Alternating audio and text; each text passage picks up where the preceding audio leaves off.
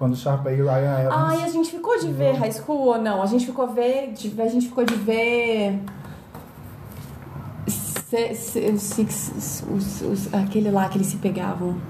Aquele Sense8. Sense8. Sense8. Lembra? Sense8 é uma série sobre tanta coisa, foi resumida a uma série que eles se pegam. Ai, mas Que os irmãos gêmeos do passado e do futuro. Uma crítica à indústria farmacêutica foi resumida a uma, a uma, a uma série Ai, do pessoal que se pega. Mas é o mais importante É o mesmo, mais importante, aqueles né? gatos se pegando. Olha só, Enfim. calma. Antes da gente começar, eu precisava abastecer, porque não dá pra ficar. Olá pessoal, eu sou Adonias, esse é o som da minha voz. Eu estou aqui com a implacável Joyce Arruda. e a inigualada. Denise Brits. Ei, eu tô muito feliz de estar gravando esse podcast. é, porque eu tô tendo a oportunidade de registrar umas conversas com o povo que eu amo, sabe? E. Vamos lá, as regras do Isso jogo. foi bonito. As regras do jogo vocês já conhecem. É, nós estamos aqui, cada um vai jogar uma palavra, um tema, alguma coisa que a gente tem algo a dizer e a gente vai tentar conectar em no máximo 30 minutos. Se a gente conseguir, significa que a gente ganhou, senão quem ganhou foi o podcast. É, pelo menos a gente teve uma conversa legal no final das contas, né? Então vamos Mara. lá, todo mundo escrevendo agora nos seus papeizinhos qual é- sobre o que, é que você vai falar.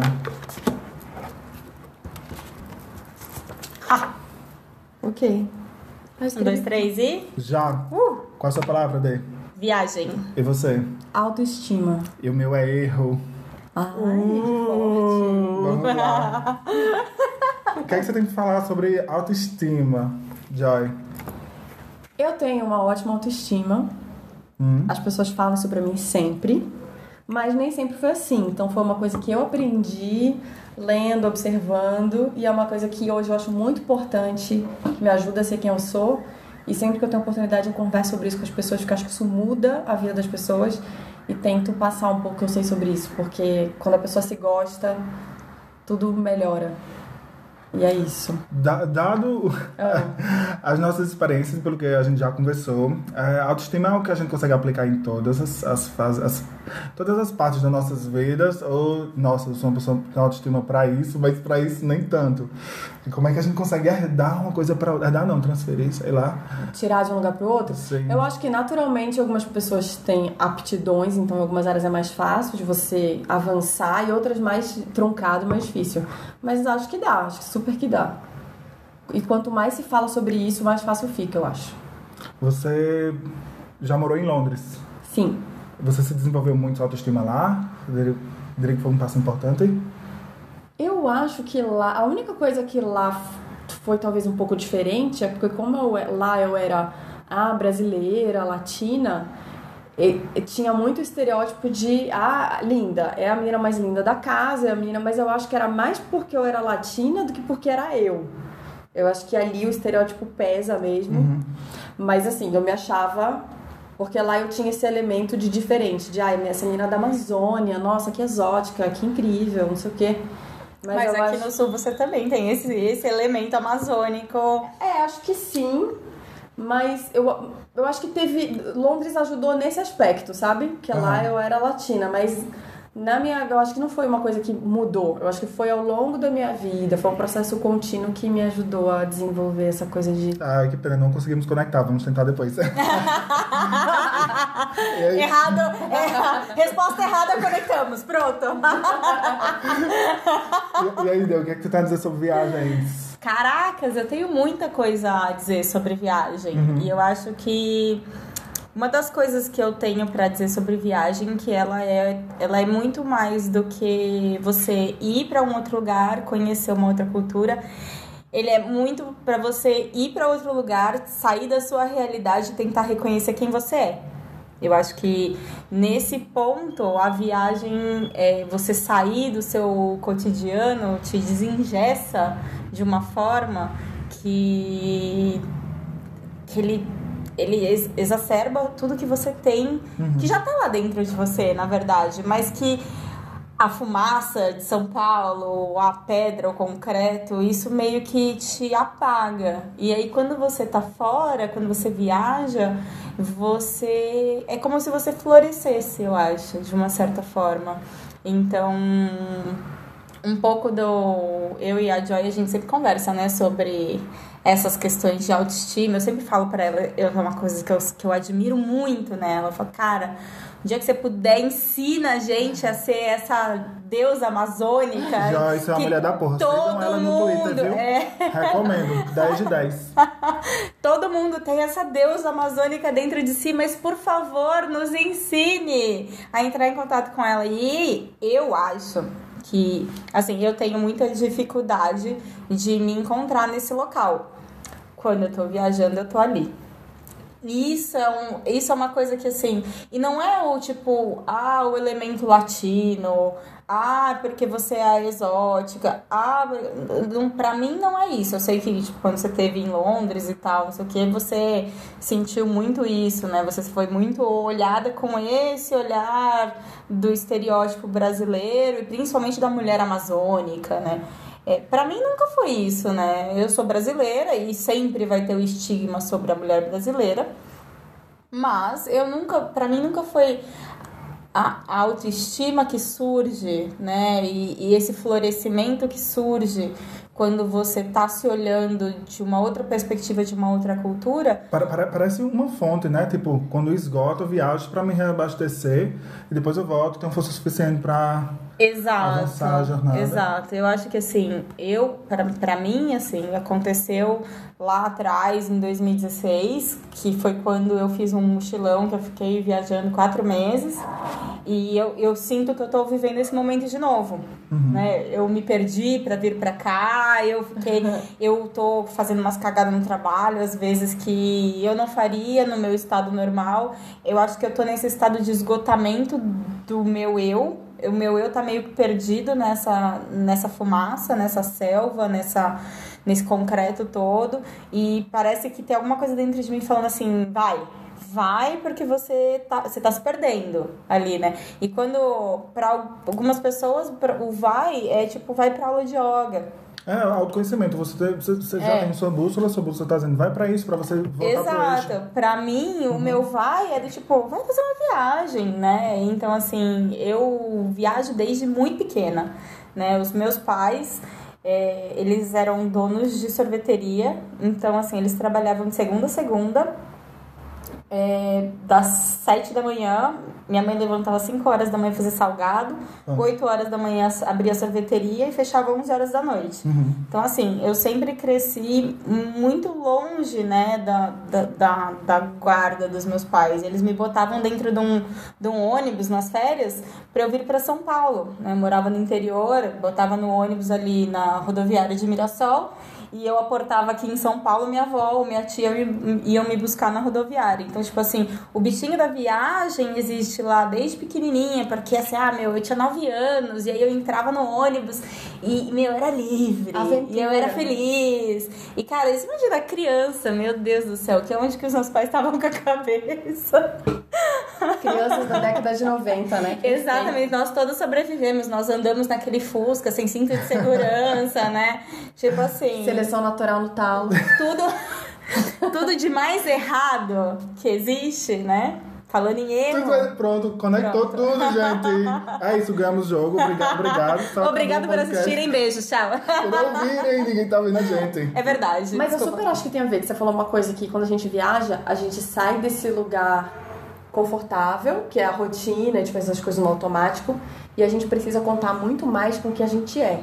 Porque você tem que estar mais alerta, porque você não conhece o lugar, você gera, não, ou não conhece a língua, não conhece as pessoas, então você tá muito mais presente naquele momento. Então é uma oportunidade de você se conhecer mesmo, porque você sai de tudo que é confortável, das suas referências, e eu, eu acho que super tem a ver, uma, é uma oportunidade de você se olhar fora de todo o contexto com o qual você é submetido, Ouvir coisas novas pra você, saber É. como é que você lida com aquilo como ali. você lida com uma situação nova, e eu acho que E traz assim muito... você refina seu autoconhecimento.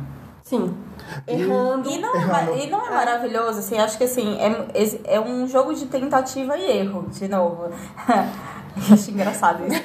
Mas assim, é um jogo de tentativa e erro, porque você pode sair do seu lugar comum e ir pra um lugar e odiar o que você vê, Uhum. né? Exa- exatamente, você saber o que você não, não quer. Porque o erro entrega isso a gente, né? Você saber o que você não quer. Exato, porque assim, às vezes você vai para um lugar para entrar em contato com você e você se descobre de um lugar feio.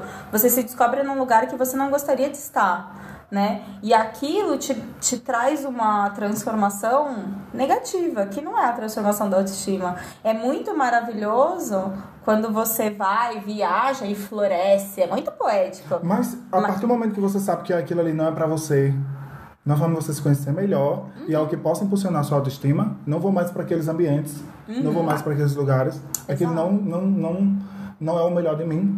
Exato. Então, Eu acho que é um erro que é um acerto, de certa forma. Porque você pode escolher, por exemplo, esse ano eu fui passar o carnaval em Olinda. Eu amo carnaval. foi um erro, não. Foi um erro. Foi um erro. É, foi um erro. Mas assim, foi um erro porque eu estava lá todos os dias sonhando com São Paulo, com os bloquinhos. Nossa. Foi um erro, assim, eu fui pra lá, eu fui, eu fui sozinha, na verdade eu comprei a passagem pra ir sozinha, né? Eu viajo muito sozinha. Aí, quando eu disse para uns meus amigos que eu ia, aí começou a pintar um outro, um outro, um outro. No final das contas, eu estava num grupo re- relativamente grande lá em Olinda. E aí, para quem não conhece o Carnaval de Olinda, é impossível você encontrar pessoas no Não, não Carnaval dá, de Olinda. não dá. Não dá. E eu fiquei sozinha no hostel, porque eu tinha comprado a viagem já fazia um tempo, então eu comprei a passagem e o hostel, né? E o pessoal foi se juntando depois, né? E aí cada um ia ficar num lugar. Gente, eu passei a maior parte do tempo tentando encontrar pessoas, tava calor, só vendia cerveja na rua, eu não bebo cerveja. Aí a galera, tipo, saía de casa às nove da manhã, meio-dia já tava todo mundo bêbado, Isso foi que ano? na Foi esse rua. ano? Esse ano, Entendi. 2019. Ai, assim, Qual foi o hit do carnaval desse ano? Eu não sei. MC Loma envolvimento? Não, foi ano passado. não, Não, não foi não esse. foi. Eu não sei. Eu tava no Rio. Nossa, a gente e- tava tão preocupado com o país que a gente não lembra do Rio do carnaval. É gente. verdade.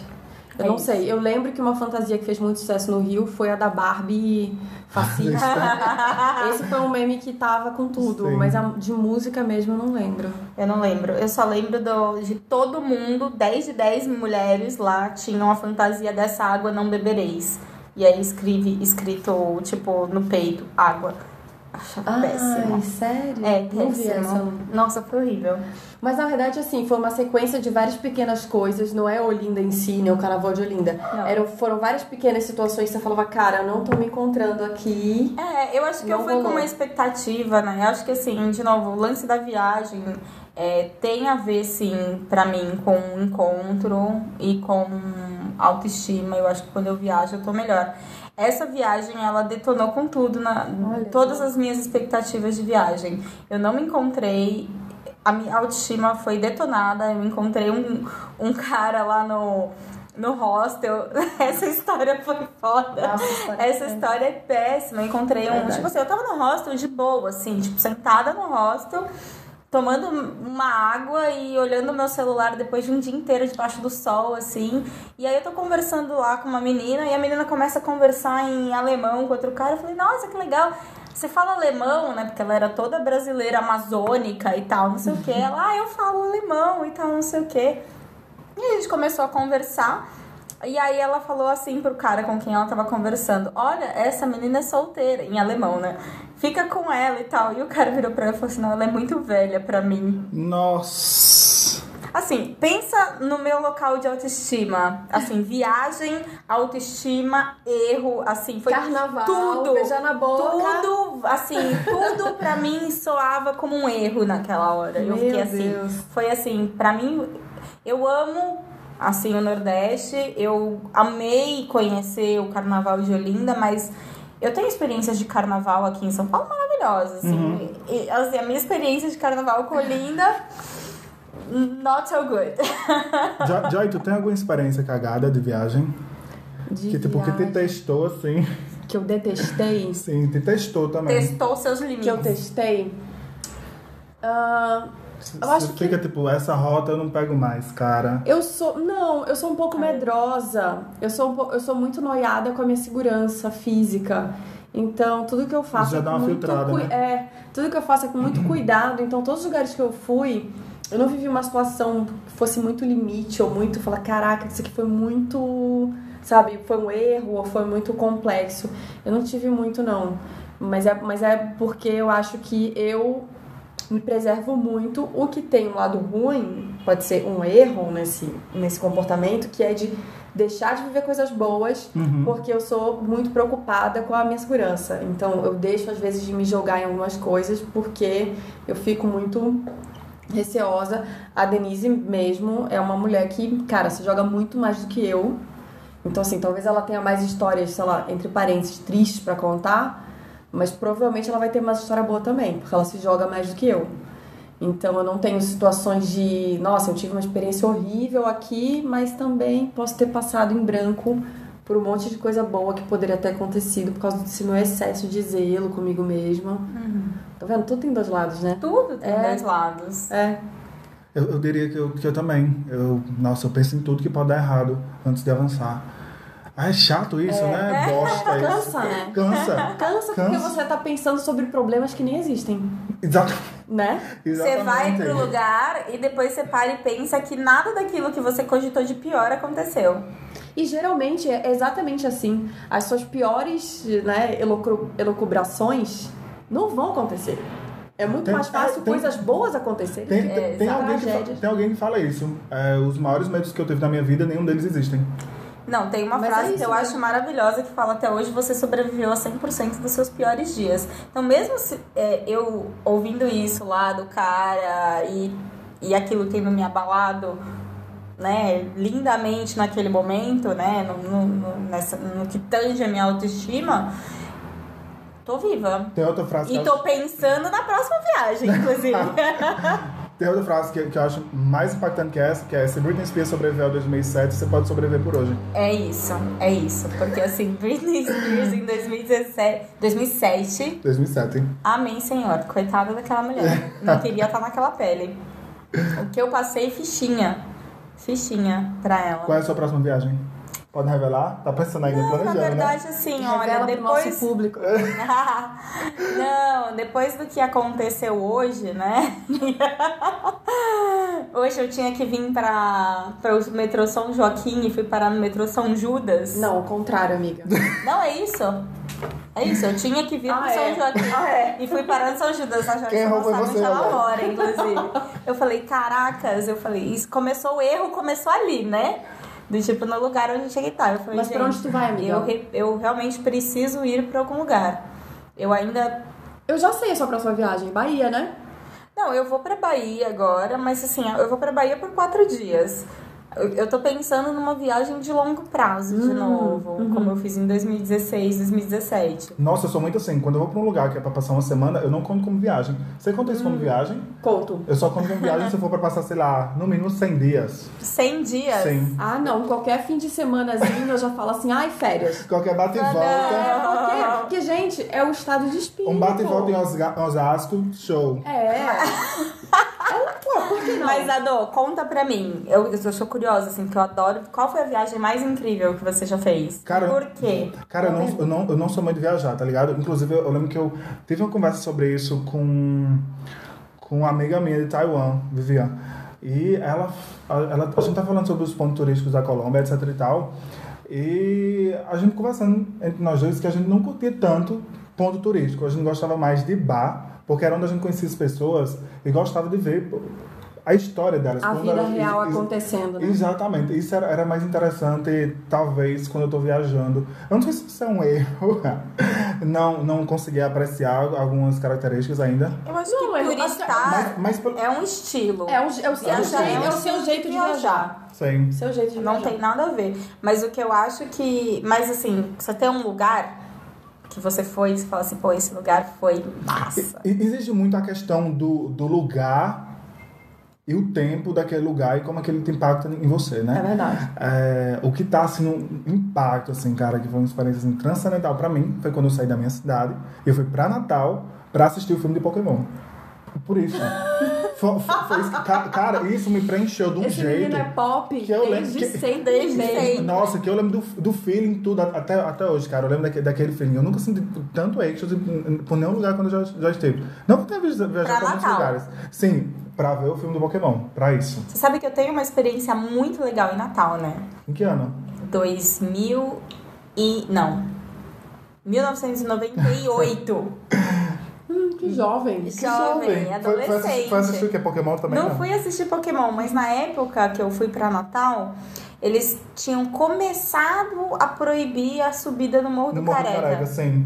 Foi naquele, aquele foi o primeiro ano que eu acho da proibição, porque os meus pais tinham ido em 96 E eles subiram. e eles subiram, foi Deitaram e rolaram. Deitaram. Aí- e aí, quando eu fui em 98 com os meus pais, fomos, nós fomos, fizemos uma viagem em família pro Nordeste. Quando nós chegamos lá, no primeiro dia, tinha polícia, faixa, assim, que O não flop. podia subir. Aí a gente olhou, foi o flop. Aí eu olhei e falei assim.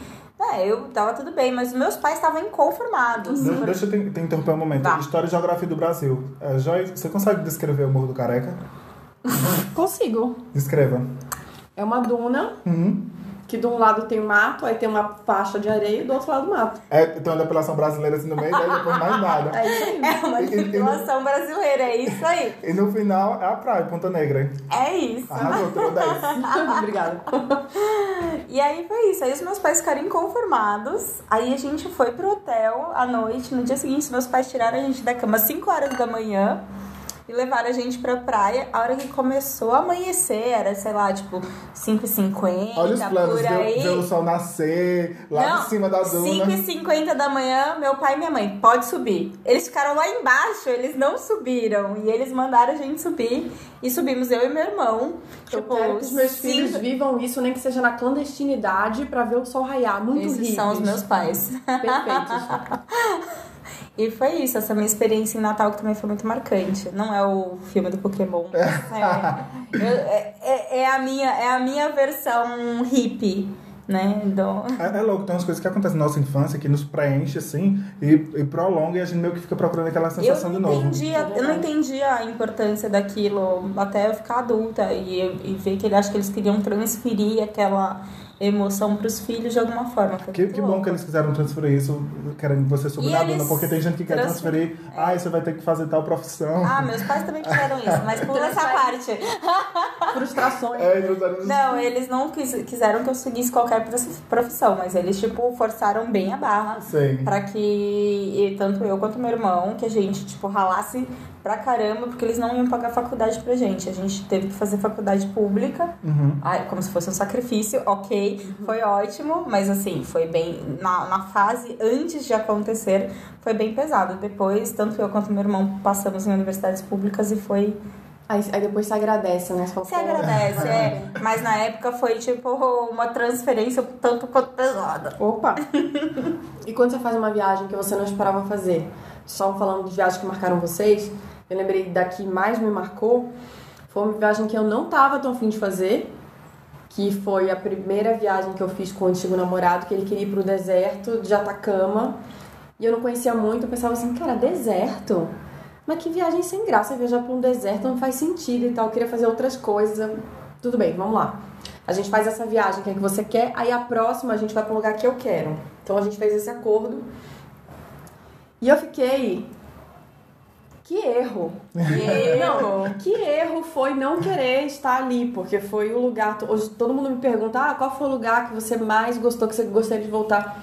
Deserto do Atacama, e é o que eu falo pra todo mundo. E foi uma viagem que eu não queria fazer por desconhecimento e foi um erro, porque eu cheguei ali. Foi muito incômodo lá, em relação à temperatura? Tipo, cara, insuportável. Não, não. Não, sim, é aquela coisa deserto, de dia um solzão, de noite ficar frio, tem aquela coisa da secura. Mas pra quem mora em São Paulo há um bom tempo, É. secura. Mas aí eu achei assim mais desconfortável Santiago do que o deserto do Atacama, por exemplo. Mas de temperatura. De, de, de coisa do seco? Do seco. Hum. Mas acho que eu até vou fazer aqui a. Vou fazer o contraponto aqui, porque. Nossa, eu quero muito ir no deserto. Eu fui pro deserto do Atacama. É Você sabe que o deserto do Atacama, isso foi uma das coisas que eu descobri lá, né? O deserto do Atacama, ele é o deserto mais seco do mundo. Uhum. Ele é mais seco que o Saara. A precipitação anual do deserto do- do Atacama é Vocês têm menor. fotos dessas viagens? Eu quero ver. Claro, claro. Depois a gente faz um tour pelo meu. Mas assim, a precipitação anual do deserto do Atacama é menor que a precipitação anual do deserto do Saara. No- Nossa, eu acho que eu frustrei a galera que tá ouvindo, porque vocês não vão ver essas fotos. Mas é isso, pode continuar. pode continuar. Gente, Google deserto da Ca- da Atacama e é isso, é maravilhoso. Não, mas vai ver as fotos de vocês mesmo lá, sabe, Samir? eu tenho vídeo, eu fiz vídeos com a Soraya, eu fiz, eu tenho umas coisas maravilhosas no, de- dessa, dessa viagem. A gente ia fazer um YouTube de, de viagem, mas obviamente morreu a história do nosso YouTube de viagem e ficaram os vídeos que são incríveis. É, mas enfim, falando sobre a precipitação do deserto, né? O deserto do Atacama, ele é o mais seco do mundo, mais seco que o Saara, pó, Chove, sei lá, X milímetros, eu não vou saber dizer quanto ao ano, mas é pouquíssimo, tipo 40 milímetros por ano, sei lá. Que chove na época que eu fui. E choveu nos quatro dias que eu fui. Ou seja, você foi, você foi pra um deserto, sua Eu experiência inteira foi de chuva. A minha experiência do deserto era de dia muito calor e sol, à noite sempre chuva. Ah, sim, e aí alagava a sol. cidade. Alagava a cidade, porque a cidade, tanto os telhados das casas quanto as ruas não se- são preparados para receber chuva. Então molha o telhado que é de palha e aí molha tipo Uhum. o forro da, do hostel, assim, fica aquele cheiro de umidade e as ruas alagam. Mas assim, a minha experiência no Atacama foi tão incrível quanto a sua. Com o diferencial de que na hora que a gente levantava o celular para tirar selfie, você levantava o celular, a eletrostática era tão grande que dava choque na sua mão. Nossa, É bem foda. que louco, né? É maravilhoso. gente. É Olha, maravilhoso. olha a energia que você levou pra aquele lugar, tá? Eu? Ué? Será que foi à toa? Eu queria essa autoestima. Será que foi à toa que quando você tava lá choveu? De repente, não. Ora. Isso é uma questão de autoestima, né? Aquela que pensa que tudo gira em torno de você. Provavelmente eu falaria isso. que choveu, porque eu trouxe a fertilidade. Porque a pessoa autoestima é foda. Tudo gira em torno. Eu não sei como que eu não sou leonina. E eu nem ligo pra signo, mas foda-se. É isso. E já fiz um link pro primeiro episódio que a menina falou lá de signo, né? Pronto. Pronto. Acho que acabou, hein? É isso, gente. Vai acabar agora o nosso tempo. A gente ganhou. Ê! Pode saber que a próxima mesa vai ser indicações de Denise Brits. E de. Arroba Joyce Arruda, me siga no Twitter. Qual é? Maravilhosa. Enfim, eu recomendo seguir essa mulher também no, no, no Instagram, mas eu sei que ela prefere o, o Twitter, né? No Twitter você vai ter o melhor da Joyce. Nossa, Instagram, sim. Ó, pra vocês terem noção, tem, tem dia que eu entro no seu perfil do Twitter pra ler os que eu perdi. Obrigada, amor. Isso foi uma Conteúdo de declaração alta de qualidade. amor. Isso foi uma declaração de amor. E qual é a sua arroba, Day? Meu arroba é Deni Brits. E é isso. É isso, gente. Obrigado. É, o meu arroba é arroba desesadonias. Provavelmente você já me segue, né? Você tá vendo isso aí. Sofro. Obrigado, gente. Boa noite. Beijo. Beijo.